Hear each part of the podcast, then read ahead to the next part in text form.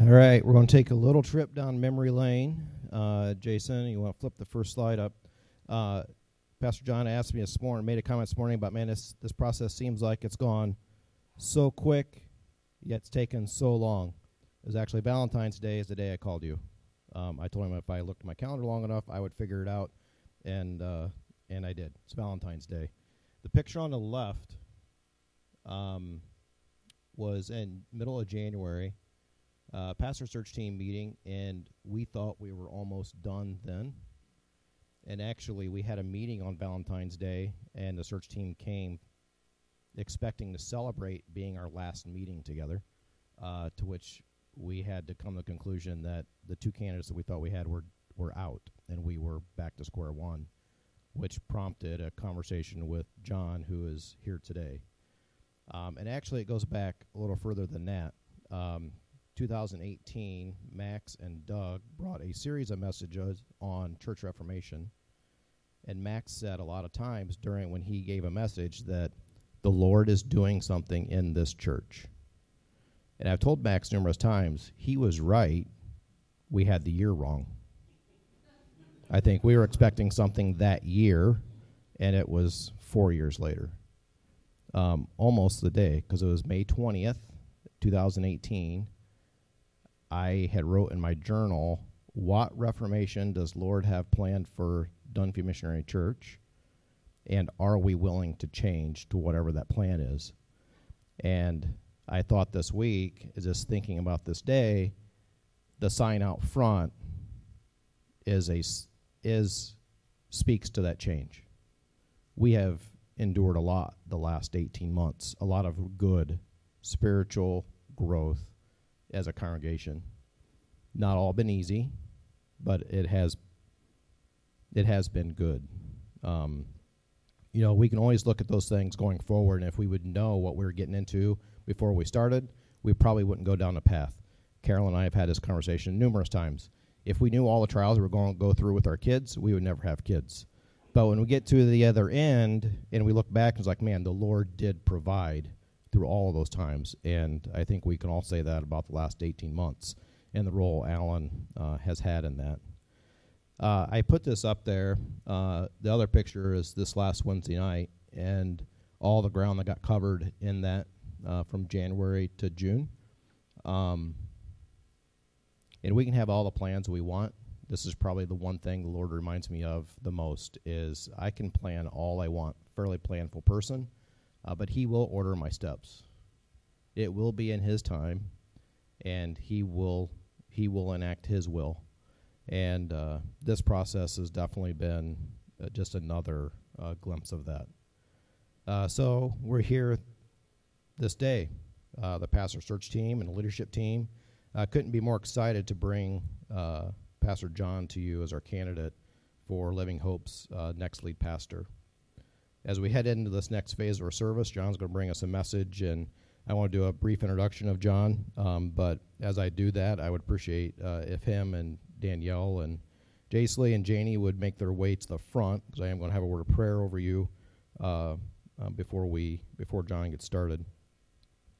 So uh, we all got to uh, see Pastor John and his family on paper uh, a week ago. We got to meet John and Danielle on Wednesday um, and have a time of just Q and and fellowship. I am happy to report that John successfully completed his licensing process at the Missionary Church this week. So now we're done with that. If we give him one more form to fill out, he may have something to say. It's funny, I told him we had our own questionnaire, and I told him, I said, hey, I think on your licensing questionnaire, you can probably copy and paste a lot of those answers over because I think we ask a lot of the same questions he reminded me there was one, one question, Brian, that he could copy over. Uh, as a quick recap, uh, John was born and raised in Leo, uh, Indiana. He met his wife, Danielle, who was raised in Baltimore, Maryland. Uh, he met her in Ocean City, Maryland, I believe, while vacationing. They were married in 2011, currently reside in Fort Wayne, have two very cute daughters, Jaisley and Janie. Uh, Danielle has a passion for working with autistic children and is co founder of a Child Autism Center in Marion, Indiana. John graduated from Huntington University whoop, whoop, uh, in 2004 and is currently seeking a master's in theology. He spent his first eight years of ministry with Fort Wayne Area Youth for Christ, as campus life director in Churubusco. Most recently, was youth director at New Covenant Worship Center in Fort Wayne uh, for nearly six years. So, with that, I would like to offer a word of prayer over uh, John as, uh, as he brings us the word this morning and uh, this next phase for our church. Lord, you are so good. You've been faithful to us and patient with us uh, as we have navigated the process of selecting our next lead pastor here at Living Hope. Lord, this day is not a surprise to you. You have ordered our steps, uh, just as it says in Proverbs. You know, you knew before you laid the foundations of this world that John, being obedient to your calling, would be here to bring us a message with anticipation of being affirmed as our next lead pastor. You knew that he would have the perseverance to go through the humbling and grueling task of becoming a lead pastor. Lord, I ask that you anoint John as he brings us the message from your word, a message that will help us see your work in his life and challenge us to strengthen our relationship with you. Please give him clarity of thought and speech, help calm his nerves, um, and to just rest in your presence. Lord, be with his family. Lord, I pray that you grant them safety and calm any anxieties they may have, protect them from spiritual attack. Uh, Lord, help them carry the weight of being a pastor's family. Uh, Lord, we know the burden isn't uh, easy, but uh, Lord, we know that you can lighten the load. Strengthen them for the days ahead, uh, and Lord, uh, you're you're just so so good. You've provided in so many ways, and we trust that you'll continue to do so in the days ahead. All we can say at this point is just thank you. Thank you for being who you are. Thank you for your patience with us as we don't get it right. But yet you still lead and guide and provide. Uh, Lord, we just, uh, again, just thank you. We just ask all these things in your name. Amen.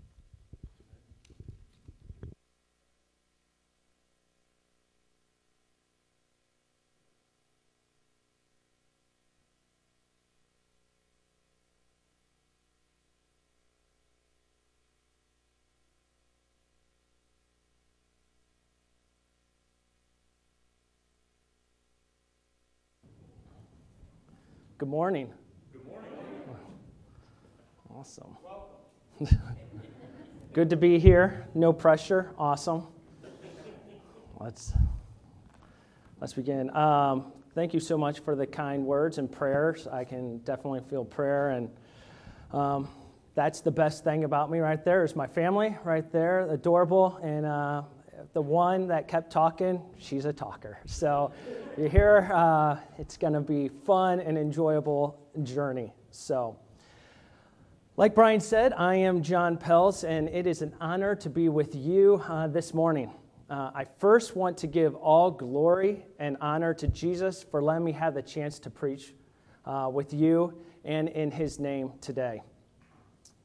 I know many of you also got to meet my wife, and of course, she left uh, already because she's taking the kids down. But I personally want to thank her and my kids um, also on this journey. There's been a lot of prayer, a lot of conversation of moving forward, and so it has been uh, a great blessing and a time to actually grow closer together on our journey getting closer to God. So I want to thank my family. I also want to thank my friends and people that have just been praying over the situation. It's been fun to talk with Brian and other of the leadership team to see their journey, but also unique because I have this journey and how it's all come together. And so, for all of my friends and all my people that have prayed for me on this, I thank you and uh, can't send enough love your way. And also, I know the kids left, but I had a great moment before uh, I got here. My, I got uh, here a little bit early, had to do mic check, everything. My family was out there, and so my wife texts me, Hey, will you come out, help bring the girls in? And I, as I'm walking out, all the kids are waiting by the door. They're all like jumping around, excited. And they look at me and they go, We're waiting for your kids. and I knew my place right then. But no, the joy of their hearts to see more kids and the joy of it made me laugh and smile and to go out there, oh, to be childlike. Oh, to the, the joy of the faces to see that. And so I thank you. And I know, but, and I thank the kids for that, that joy that I got to experience as they're excited to see my children. Um, a couple things I want to make sure I get into before I really dig uh, in is first, first thing I want to do is to live the word of the Bible out. My family and I are not perfect at all, and God is still helping shape us. But we know someone who is, and he is perfect, and his name is Jesus. Second, I want to teach the word well. This book right here will do so much more than a funny or good story I tell. This is the truth. Third, I want God to move me and us in the right direction He wants, not the direction I want. And fourth, sometimes I'm sarcastic and enjoy good dialogue. I mess around. So I'm sorry if I'm not funny or you don't get any of my jokes. I just want to get that out right from the beginning. There's so much more that I'm excited about, and I hope to dig more and more into this if the, uh, if the journey continues. But as I begin, I was told a couple things. First, I was told, bring your best sermon you got. You better bring it. And then some other people said, no, talk some boring stuff in Leviticus. Just set the bar really low. And then you only go up from there. So I love all those helpful hints and helpful, uh, I guess, guidelines, but all I can do is bring the word and uh, the, to the best of my ability to you each and every Sunday. So this might be the best sermon I ever preach, or it might be the worst. We're about to find out. So, um, but before we uh, dig in, let's uh, begin with the word of prayer. Heavenly Father, I thank you so much for this opportunity um, to praise you, to worship you, to come alongside other believers and give you all the glory. May my words be your words. May I speak the truth of the Bible May, may people hear you and not me. I thank you again so much for the breath in my lungs, and I thank you so much for the love that's already been shared um, and just communion with each other today. We love and praise you. In Jesus' name, amen. I grew up in a Christian home. And first of all, I want to thank my family for growing up in a family that loved Jesus. I've been, as you notice, I've worked in youth ministry, and many people that I work with don't have that privilege, don't have that honor to be able to know Jesus on a daily basis or to have that conversation, to know, start to know his heart. And as I grew up, there were two things that were fundamental in the Pels household love God, love people. Love God, love people. My dad had been a youth pastor for 24 years, and those were the two things that we grew up with. And I, I believe it. It's, it's in Scripture, and I believe those are, are really, really strong. But as I've continued to grow, I wanted to know what those meant how to really love God and how to really love people. And so, as I've dug in, I've found some more nuanced and some more points that I think add to the structure of what it is to understand how to execute those out. And I'm excited to share this with you today.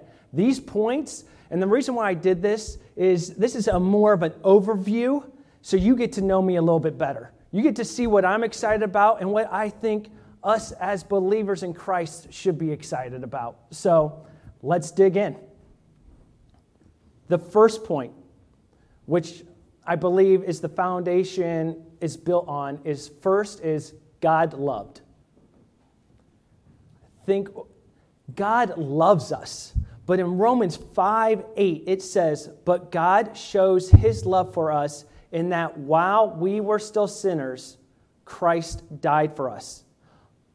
Also, I want to read John 3 16 through 17. It says, For God so loved the world that he gave his only Son, that whoever believes in him should not perish, but have eternal life. For God did not send his Son into the world to condemn the world, but in order that the world might be saved through him. We must know that God loves us for us to move on to the next five points. How has God loved us? From the beginning, creation. How amazing to think about Him creating this world that we have to sending his son Jesus when we had fallen and sinned that he loved us so much to send his son. Salvation from our sins, to know that we are sinners. He said, he, uh, in Romans uh, 5 8, he said he loved us while we were still sinners. He didn't love us because we had done something or had earned his approval. He loved us even though we were his enemy. through strength, through hope, through peace, through comfort, and even the day that we celebrate today, Pentecost. God shows his love. Pentecost is first introduced in the Feast of Weeks in the scrolls of Leviticus. In the New Testament, Jesus' followers are gathered for Pentecost when the Spirit of God comes down and fills them with his presence. God's Spirit now lives in a new temple, Jesus' body, his people. Pentecost literally means 50, and we celebrate it 50 days after Easter. Oh, for the Holy Spirit to seal us for our, our uh, assurance in his faith in Christ, to correct us, to produce fruit. It's amazing to see God's love and how He loves us every day. So, as we dig into the next five points, we're going to go quick. Okay, as I said, an overview, and then hopefully, if everything goes well, we can dig in more. See, I'm already setting up teasers. See, dig more in uh, each week of the following weeks. But the second point is that it didn't change from what my dad had spoke to me. The first one is still love God. Matthew 22, 37 through 38 states, and he says to him, You shall love the Lord your God with all your heart, and with all your soul, and with all your mind. This is the great and first commandment. The first command is to love God. This is not just a mind or knowing kind of love. When you truly love something, there is a commitment and a vulnerability to it. An example the first time I told my then girlfriend, now wife, that I loved her, there was some vulnerability to it. There was some nervousness. There was, what happens if she doesn't feel the same way back? What happens if there isn't the relationship? What happens if I'm out there? There's vulnerability, there's commitment, there is some danger. I think a lot of times we in this world have substituted our lesson the word of love. We have now made love. I love tacos. really? You love tacos. You are committed to tacos. You are vulnerable to tacos. Okay, we're all vulnerable to tacos you know. But we've lessened the word love. We have now lost the tension of truth and love because all of a sudden it's like, oh, I love someone, so I'm going to let them do whatever they want. It's like, oh, my child, I love, I love my child. The oven's on. She can touch it because if I say no, If I say no, there's that risk, that vulnerability. Then, if I say no, then she's not. She's going to be mad at me. She's not going to like me, even though my best. We have less than the word love today, and we need not to. We need to hold that word in reverence. Are you committed and vulnerable to God? Do you love God? The next point is to know God. That's not N O, that's K N O W. To know God. That is in John 17 3. Uh, yeah, look at there. If, you're, if you have the Bible, you turn there. It says this And this is eternal life, that they know you, the only true God, and Jesus Christ, whom you have sent. To know God, to be intimate with God through time, prayer, silence. I think you can know facts about someone, but not know God. When I was growing up, my favorite basketball player of all time played for Indiana, uh, Indiana Hoosiers. Now, I know some of you like Purdue. I'm sorry, I got to pray for you more. I was a Calbert Cheaney fan. How many of you have heard of Calbert Cheaney? Okay, yes, yes. Okay, this might. How many of you heard of Michael Jordan? Okay, so now that more people have, known back when I was a kid, I knew all the stats. I knew everything about them. I even shot free throws the same way Calbert Cheaney did. He was left handed, I was right handed. It didn't matter. I was still practicing that way because I knew him. It's funny, if I saw Calbert this afternoon or saw Michael Jordan this afternoon and go, hey guys, how are you? They'd be like, and you are? you can know facts about God, or you can know facts about someone, but actually never know them. There's no, I guess, intimate relationship there. It's sort of like the Pharisees. You can know a lot, but you actually don't really know the source. A quote from uh, Dave Browning says this I am convinced that the gap holding back most believers is not the gap between what they know and what they don't know. It's the gap between what they know and what they are living. We are educated beyond our obedience. And saying that is, we as a culture know a lot of stuff, know a lot of information but are we living it out? Do we know God's heart so much that when we enter a situation, we know how Jesus would handle it because we know him? Or do we just know of God and know his stats? Do we know God's heart and do we want to obey it? And if you can't tell, these points will all start overlapping. Because if you love God and you know God, it's going to lead to this third point. And the third point through the first one is Does God know me? Does God know me? This is in 1 Corinthians 8 3 and in Matthew 7 21 through 27. Corinthians 8 3 states, But if anyone loves God, which we already talked about, he is known by God. And then Matthew 7 21 23 states, Not everyone who says to me, Lord, Lord, will enter the kingdom of heaven, but the one who does the will of my Father who is in heaven.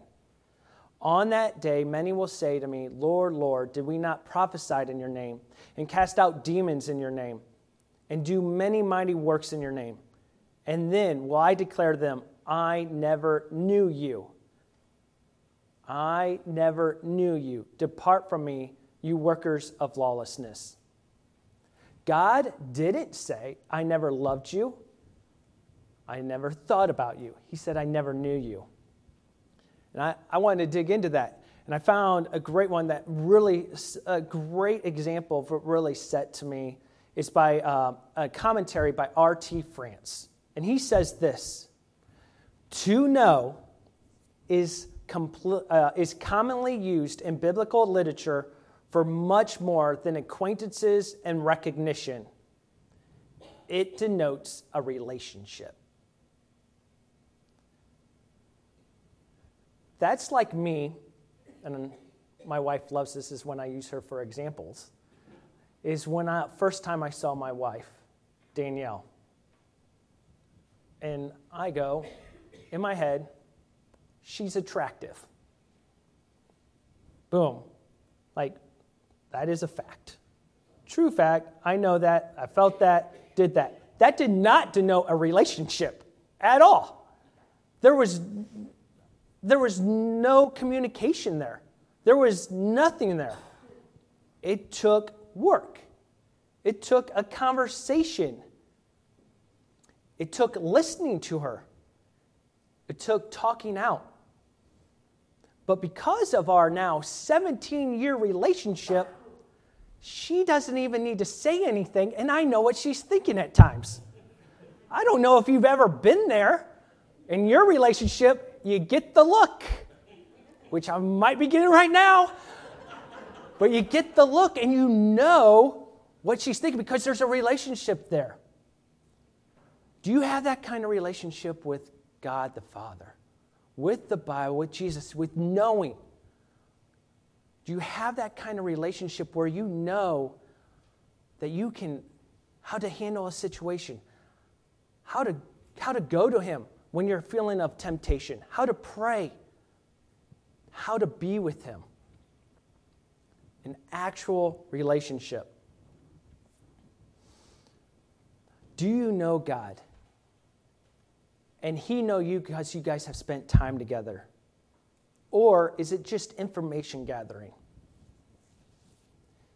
He gets to know you through a, a couple of ways through prayer, through reading, accountability, and one that we also miss a lot is, I think, silence. We like, I'll be honest, I like to talk to God. I like to tell Him how I want the day to go how I want stuff to be or how I think the world should go. How often do I sit and let God direct me, my heart, where I'm at? A lot of times through prayer, we want to control the narrative. We need to be in the direction of what God wants and the God direction that He wants. God wants to work on your heart. If you haven't noticed, you can start putting these points all together. If you're obedient, that bleeds into knowing God. And then knowing God bleeds into loving God. It's a beautiful tapestry connected together in this amazing relationship opportunity with the one true God. Now, I have two points left, but if you haven't noticed, these last three points are all, let's go, vertical. It's all God and you. Dealing with God and you is relationship. The next two are horizontal. The next two are horizontal, and we're going to dig into these right now. And the, the fifth one, the fifth point, is another point that my father said was to love others. Matthew 22 39 in Romans 13 8, I want to uh, give you a couple minutes to dig over. And I'm sorry, I know a lot of you, uh, we're all over the Bible today, but I want to give you overview and we'll focus much more each, uh, each week on, uh, we'll sell down much more on verses. But to love others, Matthew 22 39 and Romans 13 8 state this. And the second is like it you shall love your neighbor as yourself. So, when we were talking about love God, we were already in Matthew 22 on the first point of uh, loving God. And now, this is the next one where it says, You shall love your neighbor as yourself. And then Romans 13, 8 says, Owe no one anything except to love each other, for the one who loves another has fulfilled the law. If you are truly loving God and knowing God, and Him knowing you, uh, you are truly free to love others abundantly. We don't love others because we have to, because God, God won't love us if we don't love other people. No, because our vertical relationship is right, we are now able to love properly others. You can only produce, let me, give me, I'll give you this example. You can only produce godly fruit if you are connected to the source. The source is God alone. If I handle things in the flesh as John Pells, I fail. Let's give you uh, another example. My father is fixing up a 1955 Chevy truck. Yeah, it's a mess right now. But he's working on it and it's come a long way and he's got a long way to go. But imagine that day when it's all done. When it is, pick your favorite color. It doesn't matter, green, blue, but you know what I'm talking about. It's sitting there, it's all shiny, the chrome looks good, everything is working like it looks like, oh, wow, that is something to behold. He, someone took their time and worked hard on it, got the original parts on it, got all this. Looks good, looks great. Puts the key in, turns it, it doesn't go. Doesn't go. Opens up, look, the engine's all right, the, everything's good in there, the spark plugs are even in there, they're all good to go. Everything shuts it, what doesn't start? Realizes that there's no gas in it. If you don't have the power or the source, it might look good, but it actually does not do its function. Its function is to drive. Its function is to get to A to B, to place A to B. It might look good, but if you are not connected to the source, you can't really love others. You have to be connected to God to be able to love others properly. I've figured out a lot is in my own life when I feel like if loving others is a chore, I'm doing it myself. And when I love people properly, I view it as Jesus does. And it is not a chore, it is a gift. Where are you at in that? Finish up with my final point here, and that is to disciple. I'm excited about this point, and I cannot wait to dig into this more and more uh, in the upcoming weeks. Matthew 28 18 through 20. And I will give you time to get there because I love it. Oh, yes. And it's up there as well. Yeah, I love it. This is great. And Jesus came and said to them, All authority in heaven and on earth have been given to me. Go therefore and make disciples of all nations, baptizing them in the name of the Father and of the Son and of the Holy Spirit, teaching them to observe all that I have commanded you. And behold, I am with you always to the end of the age. A big realization for me was that this verse was not just meant for pastors, this was meant for all of us. We are all called to be disciple makers. We are all called to be a disciple of Jesus. What a privilege in this verse, Jesus is talking to his disciples who he has poured three years into. Time upon time. Disciple making is not a quick fix thing. I'm going to use the example, and you're probably going to hear me say it a lot. It is a crock pot meal compared to a microwave meal. There's a difference. All of you have put that one time, that one minute and 30 second microwave meal in there, and it gives you something. But there is a difference when you make that crock pot or you have it. John, you know what I'm talking about. When you go and you put the potatoes in, you put the beef in, you put the vegetables in, you put it, and all of a sudden, it takes hours, doesn't it? It takes time to cook. But you get the aroma of the smell. Yeah, that's why I said I knew he'd love it. You get the aroma of the smell, you get the meal, and then all of a sudden you get something healthy. You get something good that's lasting. But it takes time, it takes work, cutting it up, putting it all in. That's what discipleship making is. It takes time to pour into someone's life, to invest into someone's life, and also for someone to invest in you. You have to ask yourself are you being invested into? Have you allowed someone to speak into your life? A common analogy, and I even mentioned it this last Wednesday night, is if your main goal is I want to get in shape or work out with someone, who are you going to pick? Someone that knows every show of Netflix and just watches TV, or someone that knows the gym and how to work out?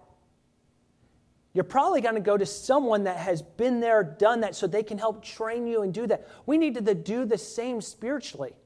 If you know someone that is more spiritually ahead or someone that you're valuing, have them invest in you. And then another thing is we have to be able to be able to raise the next generation. We can't just assume we have it. There's other people that need to come, we need to come alongside and help grow. It's something, as you can tell, I'm very passionate about and very excited about, and hopefully be able to continue on with this in the future. These are the six points, and they are so interconnected. And I hope to start the process of working uh, through this in a healthy, godly way. God loved, and we are to love God, to know God, God to know me, love others, and disciple. I usually love to end with the actual application to your life and a next step process, and, and I have ideas of how to execute that in the future, but you actually have an action step right after I leave here. So, good luck with that.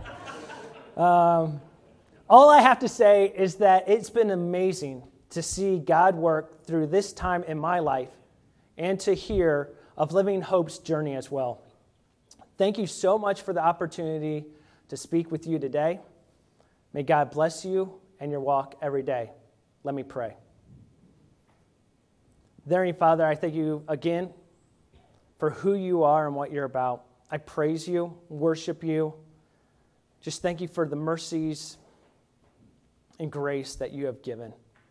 May you be with everyone in here. May the conversation be great. May your name be glorified in whatever they decide. I just thank you so much for what you do and who you are. Once again, we love you, praise you. In Jesus' name, amen.